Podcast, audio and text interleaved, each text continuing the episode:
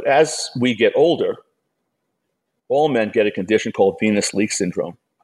No one talks about it. I want to talk about it because the as we get older, our, the smooth muscle that, that wraps around our veins and pumps blood pumps blood back to the heart, or in the case of the penis, holds the blood in the penis. These smooth muscles weaken. You can you can go to the gym and you can work out your skeletal muscles. Uh, you can't work out. There's no way of working out your smooth muscles.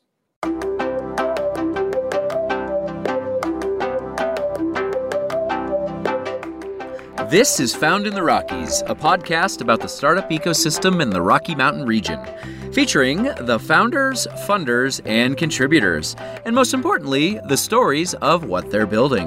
I'm Les Craig from Next Frontier Capital, and on today's show, I am so excited to welcome a founder and good friend who is based right here in Bozeman, Montana.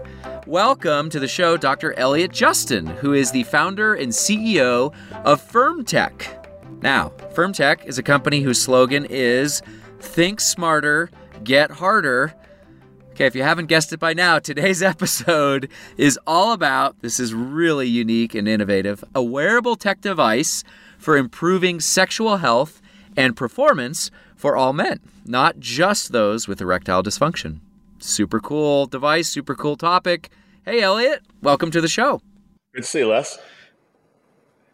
You too. So this is going to be a fun episode. I can't wait to dive into all sorts of, of topics that our listeners have no idea how just how fun this is going to be. But why don't we, to start off, I'd love for you to just kind of tell your story a little bit, where you grew up, how you grew up, and uh, especially highlighting your educational background and really, frankly, your sort of first major career before you got into tech.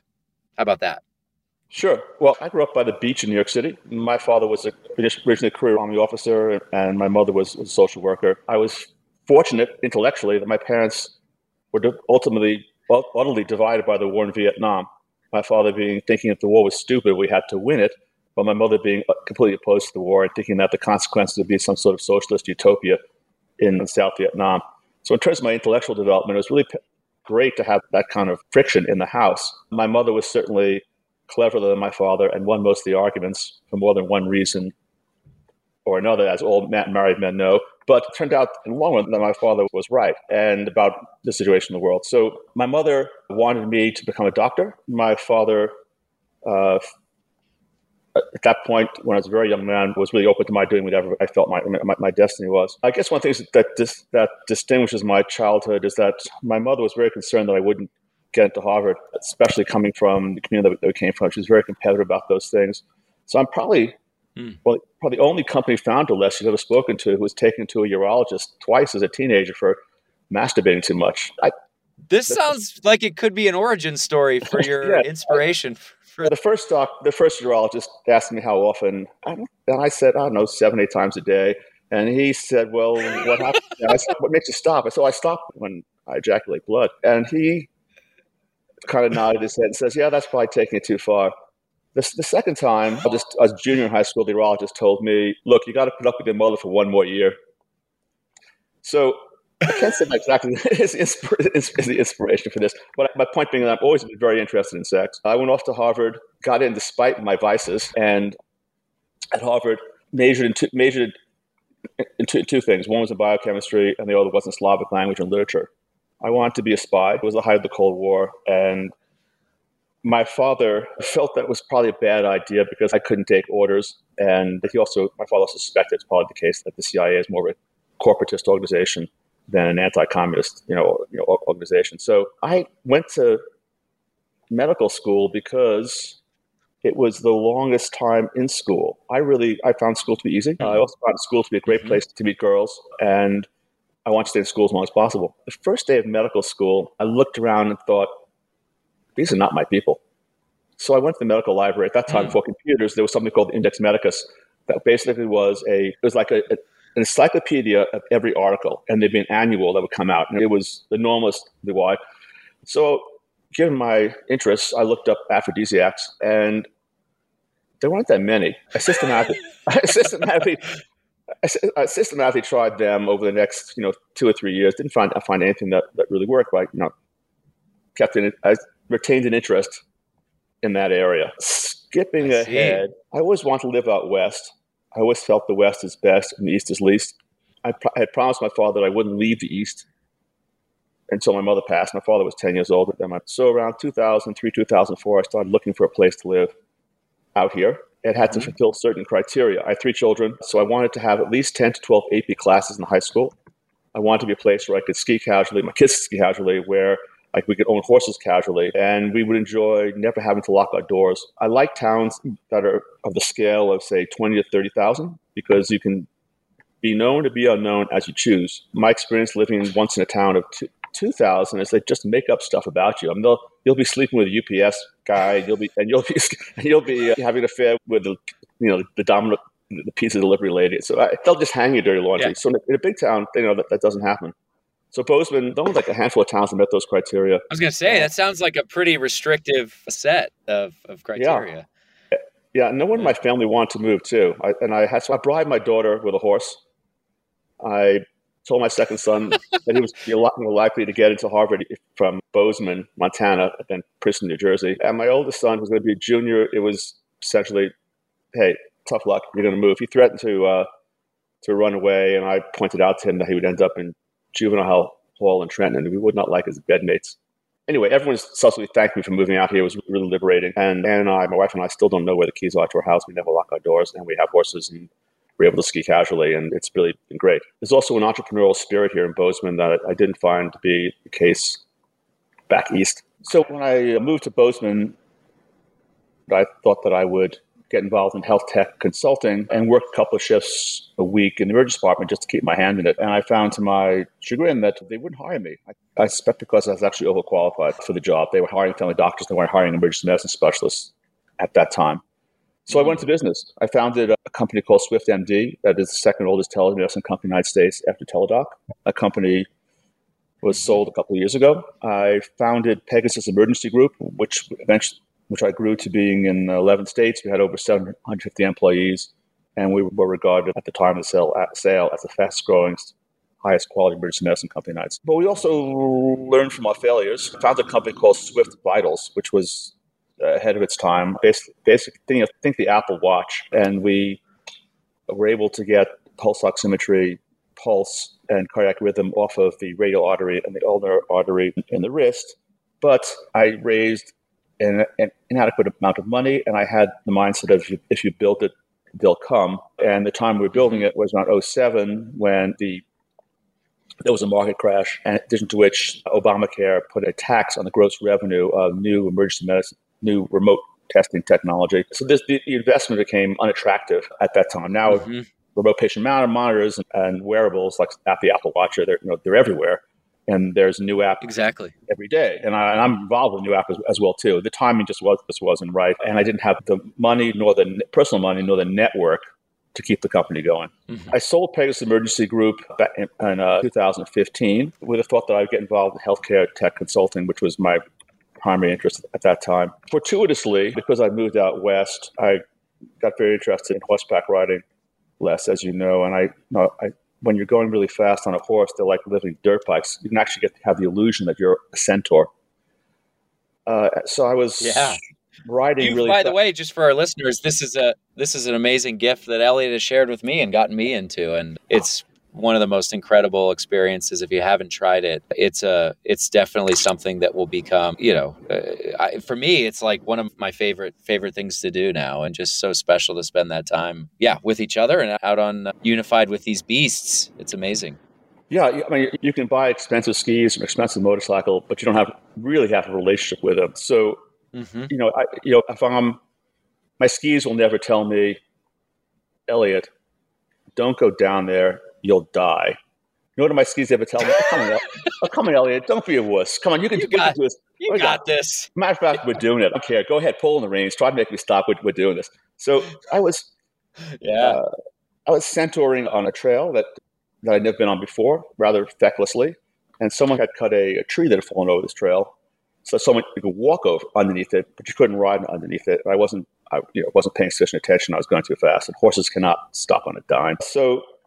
I, sh- I broke six ribs and six vertebrae, and as I was lying on the ground, the first thing I did being a doctor was be certain that I wasn't bleeding out, knew my airway was okay. The next thing that follows is not something that's taught to anyone. I've been trying to get this important sign of medicine out to people. So this I'm going to I'm going to say it here on, on the air. I hope that people, men and women, hear me. It's called the cock-up sign. It's C O C K up sign. If you can, uh-huh. if you can, if you think your back is broken, you're worried about spinal cord injury. If you can cock up your big toe, you'll be able to defecate, fornicate, and urinate. The big three when it comes to, ah, you know, when it comes to spinal cord injuries. So I could cock up my big toe. I knew I was going to be in a lot of pain for a while, but as I was recovering, I thought, I got to go back to my roots and think, what has happened with human sexuality since I started looking up aphrodisiacs in nineteen seventy-five? What has been done to rehabilitate? I knew it was going to go back there, by the way. I knew it was going to go back to that library, the medical library. And they did not much. So five papers in the medical literature by, you know, if these were peer-reviewed papers in prestige journals, doctors in the United States, United States, Japan, and Taiwan, and Egypt, saying that they were able to stimulate an erection in men with multiple sclerosis or spinal cord injury using three different modalities: transcutaneous electricity, electromagnetism, or an implanted electrode, similar to what, what goes on with cardiac pacing. Well, mm. as most people should have discovered by now during COVID, they don't call it the medical literature without reason, because most of it is fiction. It's, it really is literature. A lot of, you know, either the studies are underpowered or they are written to with endpoints that are not particularly beneficial. Uh, and I tried all these modalities. It became a personal science fair project. I went to Denmark and had a guy build me a really powerful electromagnet.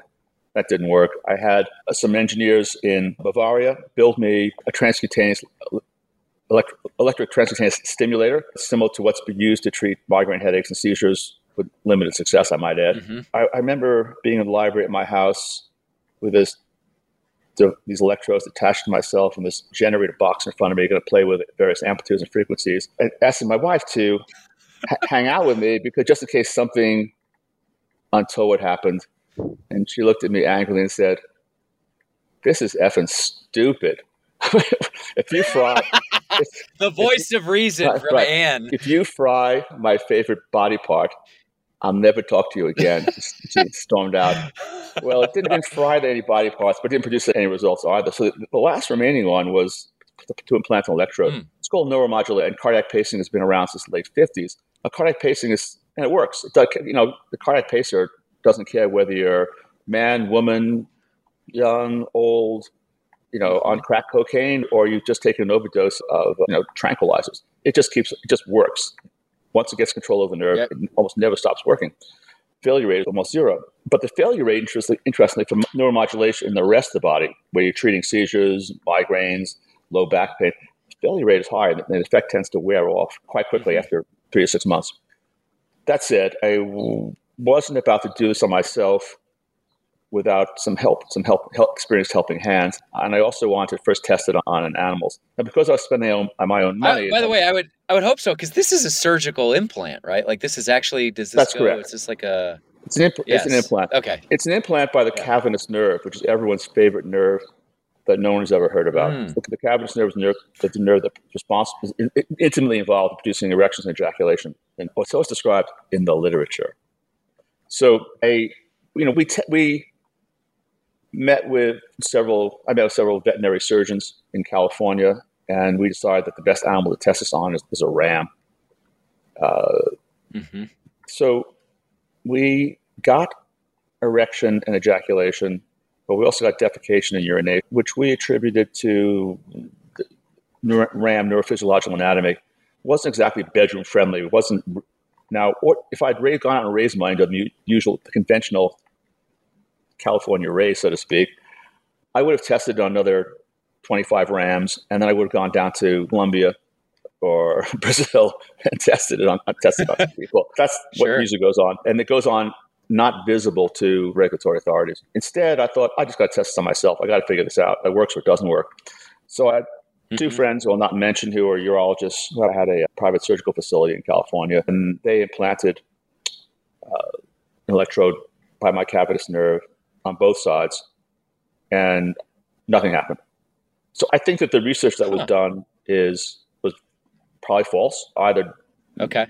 deliberately so, or just by some fluke able to get to where I think it was false. I don't think we actually know how erections are produced, and which is really interesting given how interested our, our culture is in sex and how much money is spent just sure. in the sex toys. The sex toy sector alone is a twenty billion dollars a year industry. If you add in the sexual wellness component, it's got to mm-hmm. go up about another five, you know, five, ten billion. That's the United States alone. So, and and Elliot, just to re-highlight too, I mean, your this pursuit for you post this this accident that you had on horseback was really about solving massive, massive problem, both medically and from a business perspective, right? And that was correct. Was that was it erectile dysfunction or what? Because you've explained this to me before. I'd love for you to describe the differences between, you know, the, like the pill, taking a pill like like Viagra versus like an actual an actual solution or a more holi- more comprehensive solution to the underlying problem, the medical problem. Well, the problem is enormous. So let's put. And I felt that by addressing these, and I'll, I'll quantify it in just a moment, Les, I felt that if we could figure mm-hmm. out how to produce erections in men who have spinal cord injuries, it'd be very easy to help men with erectile dysfunction. So erectile dysfunction Got it. affects fifty, fifty percent of men by age fifty have erectile dysfunction. It goes up ten percent per decade thereafter. I'm seventy years old, so it's seventy percent by my age. Uh, twenty percent, twenty to thirty percent of men have premature ejaculation. Many men who have erectile dysfunction also have premature ejaculation. And then there's the issue of performance anxiety, which is rampant. Mm-hmm. So there are uh, base the, you know, when the uh, P D five medications, the Viagra type medications came along in the in, in the mid nineties, you know, obviously they became very, very popular. But the question is, are they effective? And also, which one mm-hmm. is the best? So as far as the best issue goes, Les, as you and probably many of the listeners know, Big Pharma never competes head-to-head. They just demonstrate efficacy, and then they market mm-hmm. the heck out of it. So we don't know whether Vardenafil, Tadalafil, Sildenafil, et cetera, we, don't, we have no idea which one is the end. In terms of efficacy, we have every reason to believe these drugs are most beneficial in those who least need them. So it's estimated in the United States that more than half of the E D drugs being taken by men who don't have E D but have performance anxiety or th- or have... they and their buddies have just heard, read online, you can drink more whiskey and not get whiskey dick if you take a pill. So I, mm-hmm. you know, in my personal prescription pattern, I prescribe two, the two categories of men. One are men mm-hmm. fifty plus who are widowed or divorced. I often tell them, and the people, guys don't discuss this, you will have a, you know, there, there was someone new. It's like, well, you're going to have a hard time getting up with someone new. That's normal. They don't get that, and also they're too proud uh-huh. and they want to be able to perform, you know, right away. Uh, you, it's al- almost invariably after they, they establish a trusting relationship, they don't need the medication. They never really need it. Interesting. They just need they just need the placebo effect of the medication. It's the anxiety, yeah. Interesting. For younger guys, it's a par- it's a party drug, and but as we get older, all men get a condition called penis leak syndrome. No one talks about it. I, I want to talk about it because the as we get older, our, the smooth muscle that, that wraps around our veins and pumps blood back to the heart, or in the case of the penis, holds the blood in the penis, these smooth muscles weaken. You can go to the gym and you can work out your skeletal muscles. Uh, mm-hmm. You can't work out, just, there's no way of working out your smooth muscles. So as we age, as we get, we all get arteriosclerosis, hardening, hardening the arteries, hardening the, the veins to some degree. It becomes harder for us to retain blood in the penis. So what does that mean for, I'll just talk about myself for a moment, since because it's that kind of conversation, Les. Mm-hmm. You know, I'm seventy years old. Rock hard for me. It's, rock, it's, just the way, it's just the way it was when I was fourteen and masturbating frequently. What's changed? I couldn't do that again. I, there's no way I can masturbate seven or eight times a day. Right. It's, it's the refractory. The record period. has been set, and it will not, it will not be repeated. The refractory period, the time between erections is what changes, and the ability to sustain an erection mm-hmm. for a, a a long period of time also changes. Uh, mm-hmm. So, and why is that? Because we're not, we have, one of the major reasons is we have been, we all have venous leak syndrome. So blood goes in, but does, doesn't stay there as long. And this is also mm-hmm. impacted by medications. And we can, let's talk about medications in, in just a moment. So for a man my age to take a P D five medication is going to be less effective than a man your age and probably less effective than your teenage son, less. So because the, mm-hmm. the blood goes in, maybe, and then it doesn't stay there. So I'm really interested in actually studying, and we are going to there are two, two there are two are going to be studying this over the next year, Tadalafil, which is Cialis, versus the ring versus a cock ring, because a cock ring is a mechanical mm-hmm. solution to this problem, versus a cock ring plus Tadalafil. So, ah, interesting.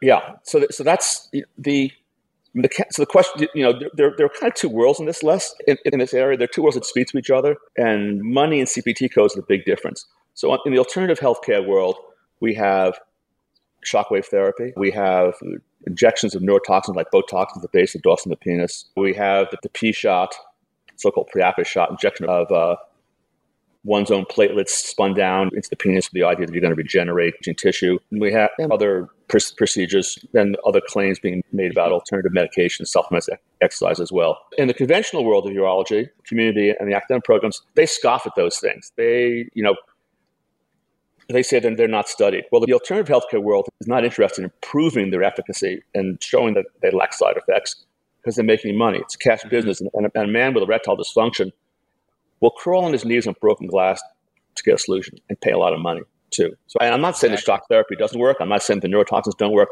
I'm only saying that the degree of benefit, the long-term side effects, the identification of who, who will benefit from the most and who will benefit from the least, th- these things have not been determined. But just people just paying money, yep. hopes that might be real, hopes that might not be real. On the conventional healthcare side, I know that if, if there if these other alternative processes were F D A approved and had a C P T code attached to them, the doctors would do them, regardless mm-hmm. of whether they, there was proof or not proof of their other sufficient proof of their efficacy. So on the conventional healthcare side, this is where to circle back to my, the business I'm involved in right now. On the conventional healthcare side, if a man goes to a urologist or his internist or his general practitioner with erectile dysfunction, all they can do at most is wave an ultrasound over a flaccid penis in their office, which doesn't tell them very much. Or they can write mm-hmm. a prescription for, they can write a prescription for pills, and, they, and they, which pill works the best is just opinion. Meanwhile, it's not it's not something that could be continuously monitored, you know, the same way that I could get, you know, regular vitals from an Apple Watch or, or a Fitbit or something like that. Exactly. I mean, look, look less. Kind um, of analogy. Okay. Yeah. If, I'm seventy. If I went to an internist and said, gee, I've got chest pain when I walk, and that guy just listened with a stethoscope mm-hmm. and didn't get a chest C T, angiogram, at least an electrocardiogram and some, blood, and some enzyme test, I would think, what is this, eighteen eighty? If our wives less yeah, went to a right. gynecologist, and they just did a bimanual exam without an ultrasound and blood tests, you know, our wives would think, what is this, nineteen sixty? So if, but if a man goes to a urologist or a woman goes to a gynecologist for that matter and says, gee, there's the issue of dysfunction, but to even just say, I'm happy with my sexual performance right now, how do I maintain it? There's no way of measuring mm-hmm. it. So because of this work I've done on neuromodulation. Well, well, wait a minute. There's no way of measuring it until now, right? Yes, that, that's correct. Yes, can we go there? Yeah. yeah. All right. Yeah. So, all right. I was contacted by, because I was involved with doing some research on with, with an emergency physician in Utah on a stroke catheter for a catheter for regulating blood pressure during stroke. A urologist mm-hmm. friend of this guy in Utah said, "Gee, I want to count the number of nocturnal erections." Because no, because no one knows about this, but, I'm, but the number of nocturnal erections is indicative of your vascular health. A man my age should have three plus, a man your age should have four, and you know, a young guy in his twenties or teenagers have, should, have, should have five or six. So everyone knows about the morning wood, but we know less about... But there's a medical term for that called a nocturnal erection. It just happens to, to be occurring right when you wake up, I guess. They're right, because they occur during R E M sleep. But nothing that I didn't know until a few months ago is that every episode of quality sleep, of R E M sleep, is accompanied by an erection, and a man is not castrated. Well, and that the, that a uh, that's wild. Yeah, so you're you know your people are measuring yeah. their sleep off of a wearable on their wrist or their finger with a cell, and we'll be publishing research about this. It's our it's our conviction that the penis is much more of a direct monitor of the quality of sleep than uh, you know than, who than peripheral. Who would have thought? so, yeah, well, we call yeah. it the world's first that's underwearable. Amazing. So what do we do? So the doctor wanted to count the number of nocturnal erections, and I had a larger thought. He, want, he wanted to go the F D A route and how, raise. How raise would you do that in a clinical trial? Would you have to? Would you have to like sleep under a camera? Like how would they even do this? Or do they? You'd have to be, a bunch of wires. You'd like, have to be in a lab, exactly. You have to be in a lab. Okay. The, it, it sounds like that would be really great conditions to get a good night of sleep. yeah, right. Well, I also, the problem with actually that's, because that's only one component we want to measure less. We also want to measure as a reflector of someone's er- erectile health. I call it erectile fitness, because before mm-hmm. there's dysfunction, there's fitness. We all want to be fit and maintain our fitness. So we want to measure the duration and firmness of erections during sex. That's what guys most care about. How hard, how hard do I get? Sure, that's that's the score that they want to post. Yeah, they want to post that to their, uh, their like Tinder profile probably, right? Is that gamify it a little? In the future, that will, in the future that will happen. Both men and women are going to want to know their scores, both sexes, because we're working on devices for women as well too. So my my thought to these, my you know what I told these guys was that what I after about a month was that I when it would be better to embed sensors into a cock ring and co- and come out on the consumer wellness side. Like most wearables, and most most they're other than the Apple E K G function, everything else is for the Apple Watch or Whoop or, or, or these are not these are F D A registered for safety, but they're not F D A right. approved for you know for payment from a from an insurance company.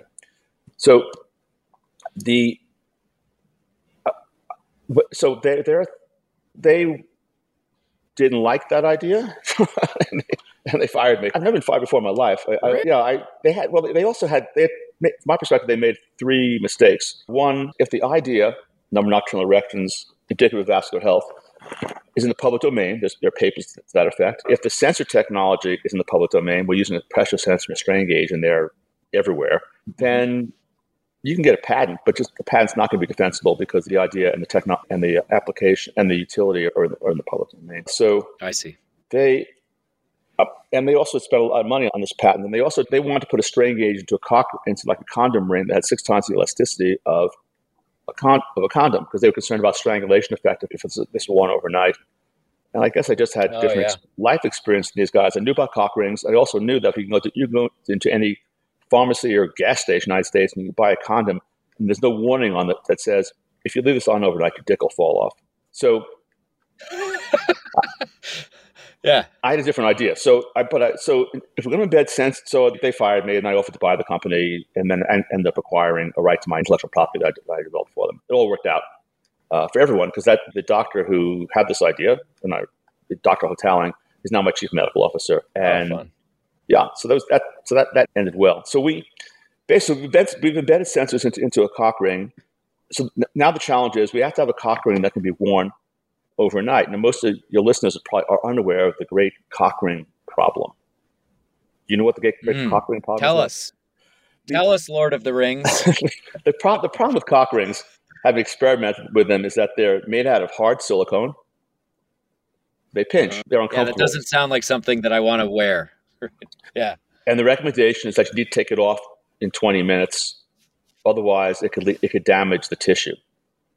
Uh, so they're hard, That's not good. They're uncomfortable, they're difficult to put on and off. And so I knew I wanted to make a cock ring out of a soft elastomer. I mean, I think I think the inspiration from that was a stress ball on my wife's desk. And I need to make a mm-hmm. cock ring that could be easy on and off for safety. Uh, mm-hmm. Not just safety, but also ease of putting it on. I mean, unless you and I are both lean guys, I can look down, I can see my genitals. Most men my age, frankly, most men your age, they look down, they see belly. So they need something they can put mm-hmm. on. When they've had a couple of puffs of pot, a couple of shots of bourbon, they're anxious about getting it up. They're taking an antidepressant. They're taking what you know, whatever. And now, like, like putting on a glove, you just you can do it without looking, kind of thing. Exactly like, right. That easy.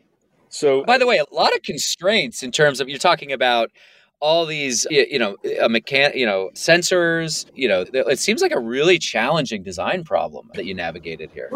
Yeah, I also, Les, I want to make a cock ring that would actually increase pleasure. So with our cock ring, oh, that's right. Because if, because if it if it's if it does the opposite, then you're not going to get people aren't going to want to put it on and wear it, and then they're not going to get the correct. data, and then like what good is it? Exactly. So our cock ring not only has the sensors in it, but seventy-five percent of men who've used it report having a more powerful orgasm. Why? Because this is where men are, this is where men need to learn. Straight men need to learn from the gay community. The more blood you retain in your penis, the more pleasure you, you experience. So straight guys have this sort of pride issue. You know, I don't need that. But it's not about need. It really should be about want. Do you want to have a better orgasm or not? Do you want to be able to stay in erection for a long yeah. time or not? I mean, I think that to my mind, those are almost rhetorical questions. But for straight men, they're not. I mean, one of the one of the jokes we have in, in the company is how do you tell the difference between a straight doctor and a gay doctor? The straight doctor, you ask one. I don't know. do you use a cock ring? The straight doctor uh, will say, I don't need that. they'll, they'll look at a cock ring like it's Superman looking at kryptonite. The gay doctor will say, yeah, last night. You got a better one? So, I mean, ten percent, ten percent, yeah.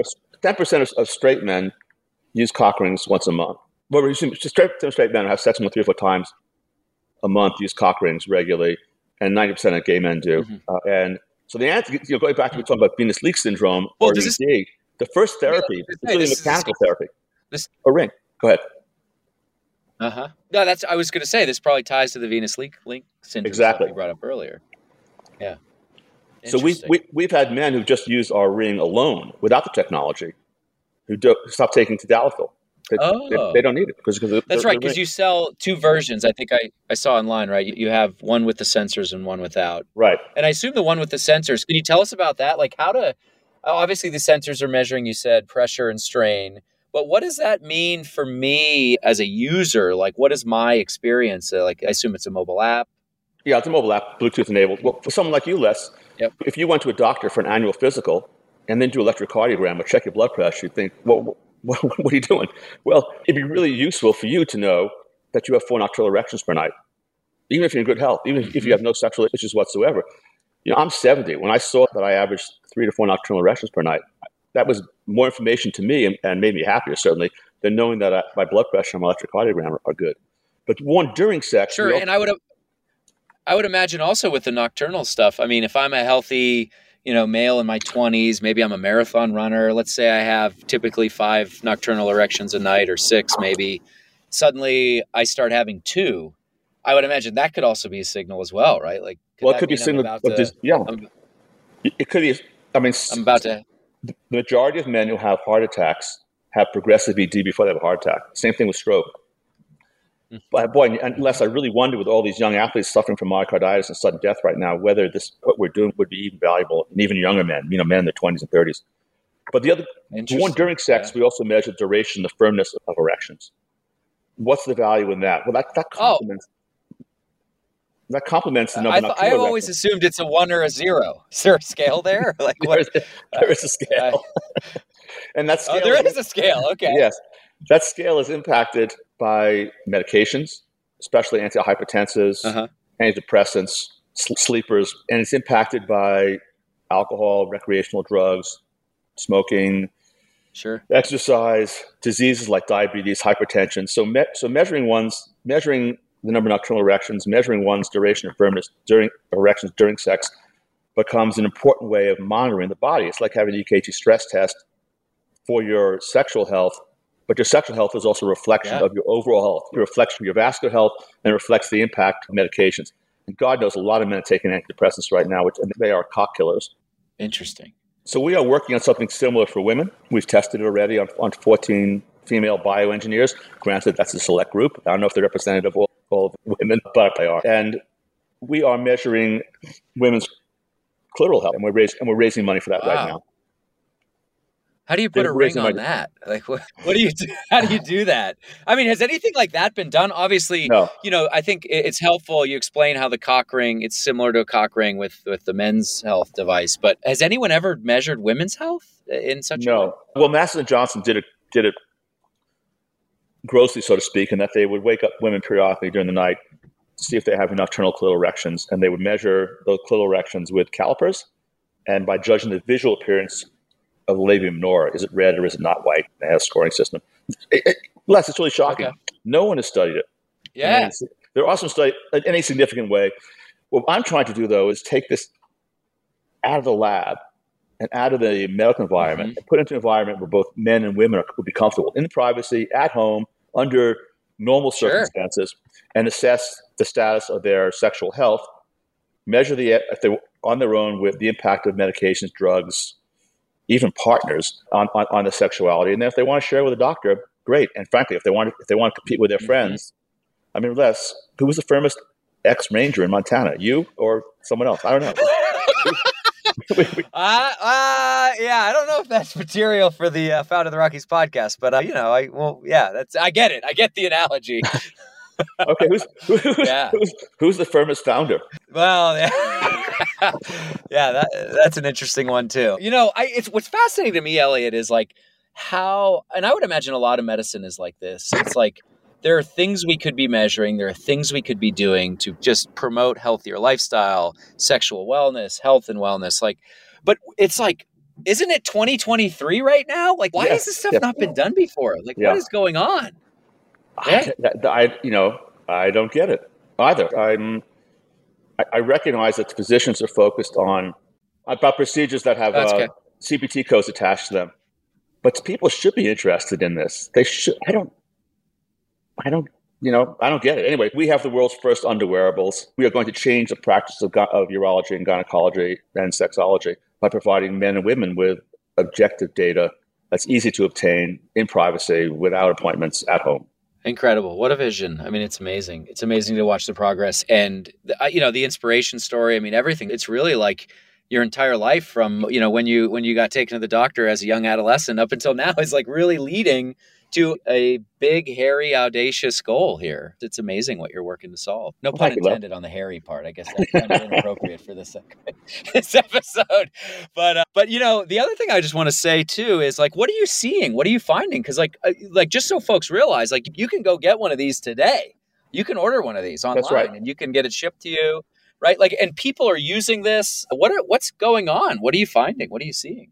Yeah, we're in the Apple and Google stores. What are we seeing is this, well, there's a lot more erectile like penis activity at night than people thought. We have mm-hmm. people who are, we have young people who have an inadequate number of nocturnal erections who are, who wouldn't have known that because this is a leading indicator, meaning this is something that will deteriorate the number of nocturnal erections or firmness. They will deteriorate before someone necessarily you know, becomes aware of it and, you know, and goes to a doctor. So we've had young men who are you know, young bodybuilders who have stopped taking them, taking medications that are harming their sexuality or their ability to be to have children. And we have wow. old, older people who are getting off of excessive antidepressants and blood pressure, or switching blood pressure medications to medications that are more uh, supportive of their sexuality. And then we have people resolving important relationship issues. I mean, at both extremes. If a man has nocturnal erections but can't get it up with a partner, there's something going on in the relationship. Mm-hmm. Uh, vice versa, mm. if a man has one or less nocturnal erections, there's no amount of, you know, some, well, I'll put it this way. So, some person's partner is getting jaw fatigue or wrist fatigue in vain because it just isn't, it isn't going to happen. And that and that man needs to see a doctor, yeah. get get a, a, a, a minimum a cardiovascular assessment and get and be have diabetes, you know, ruled out. You know, it's less, it's, it's my, you know, people develop positive relationships with, with their wearables, whether it's a digital scale, whether it's, uh, mm-hmm. it's following their oxygen saturation on, on even the smart ring or smart watch or, or the cardiac rhythm. It's my hope that people using the, our technology will develop positive relationships with it, and they will focus on maintaining their sexual health and the things that are necessary to maintain mm-hmm. their sexual health in terms of diet, exercise, compliance with, di- with their diabetes or hypertension medications will lead to them having overall better health. I was just going to say, I'm curious about that. You know, I just finished, I read a, a book by Doctor Chris Palmer recently called Brain Energy, and it really changed my understanding of, you know, mental health, the connection to metabolism, and then ultimately the connection to chronic illness and physical health. You know, the one thing that Doctor Palmer missed, though, was sexual health. What, that's a big, that's a big I, and miss. I know you, you, it's a big piece, right? I know. It's a big miss for a big book. But what do, what do you, you know, as a medical doctor and as a professional that spent your entire career really at the center of this, like, how important is that for folks? How should we be thinking about that as as people in terms of living a healthy lifestyle and how our sexual health plays into being well? Well, there's several important factors here. One is that regular sex, which is a lot more fun than regular exercise, makes people happier. It also is associated with living longer. It benefits the immune system. It benefits the cardiovascular system. Matter of fact, there's not a single system of the body where people haven't written research showing that regular sex leads to imp- improvement in any disorders in that body system. You know, the urologists and the cardiologists refer to the penis as a canary in the coal mine of vascular disease. I suspect the same thing applies to the clitoris as well. It is a something that we need to follow, keep track of. It's also a use it or lose it phenomenon. So we all would like to maintain our fitness. Before there's dysfunction, male or female, there's fitness. But how do we maintain our fitness? Well, we maintain our fitness by ex- by exercising that, you know, that part of our body. We also maintain our fitness with data. So right now we have data for Could be a digital scale. It could be for diabetes. It could be for how many steps it took yesterday. Well, we all know, what do men care about more? How many steps it took yesterday or their erections? That's a, that's a rhetorical question that everyone knows the answer to, you know, men and women, maybe women even better than men. So with FirmTech, we are, we are for the first time providing men with data, with vital signs for their most vital organ, and their life will benefit overall if they if they if they maintain their fitness. Another thing to bear in mind too is that, because one of the things we, I spoke about earlier was the value of cock rings. Men should not see these things as crutches, something to be ashamed of, something to be embarrassed about. They should see them as aids, enhancers rather, excuse me, as enhancers, not just of their pleasure, but of their partner's pleasure. Because the men are more confident, if the men last, if the men are not, you know, have a better orgasm, their partners benefit as well, well too from that. So if you want to have a lifetime of lovemaking that we all desire, stay fit. And if you're not fit, if you are dysfunctional, find out where you are and try to stabilize the situation there. Take your, comply with diabetes medication, lose weight, eat better, exercise regularly, and have sex regularly. All right. Well, Elliot, I just want to thank you again for the amazing journey you were on, and, you know, the fact that you chose Bozeman, you know, over twenty years ago and became a part of this community and raised your family here is is super exciting, you know, for us and for for you know, being an incredible founder in the Rockies on an incredible journey, looking to innovate and change sexual health for all of us, for, you know, for for generations to come. Thankful that you were here today. I'd like you to just finish up, if you could, and tell our listeners a little bit more about where they can find you and FirmTech online, especially if they're interested in being a customer. Sure. You can find us at my firm tech dot com. Uh, you, you should feel free to contact me directly at Elliot at my firm tech dot com if you have specific questions. But our online store is at my firm tech dot com. You can also find us on Instagram. One thing, and the, and the Apple and Google Play stores under FirmTech. Awesome. Thanks, Elliot. Appreciate your time today.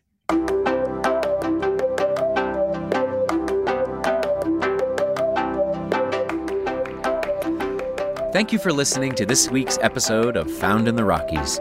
You can find links in the show notes or go to next frontier capital dot com to get transcripts, links, and contact information for today's guests. If you like what you heard and want more, please don't forget to rate, review, and subscribe to get notified as our new episodes drop every two weeks. We'll see you next time.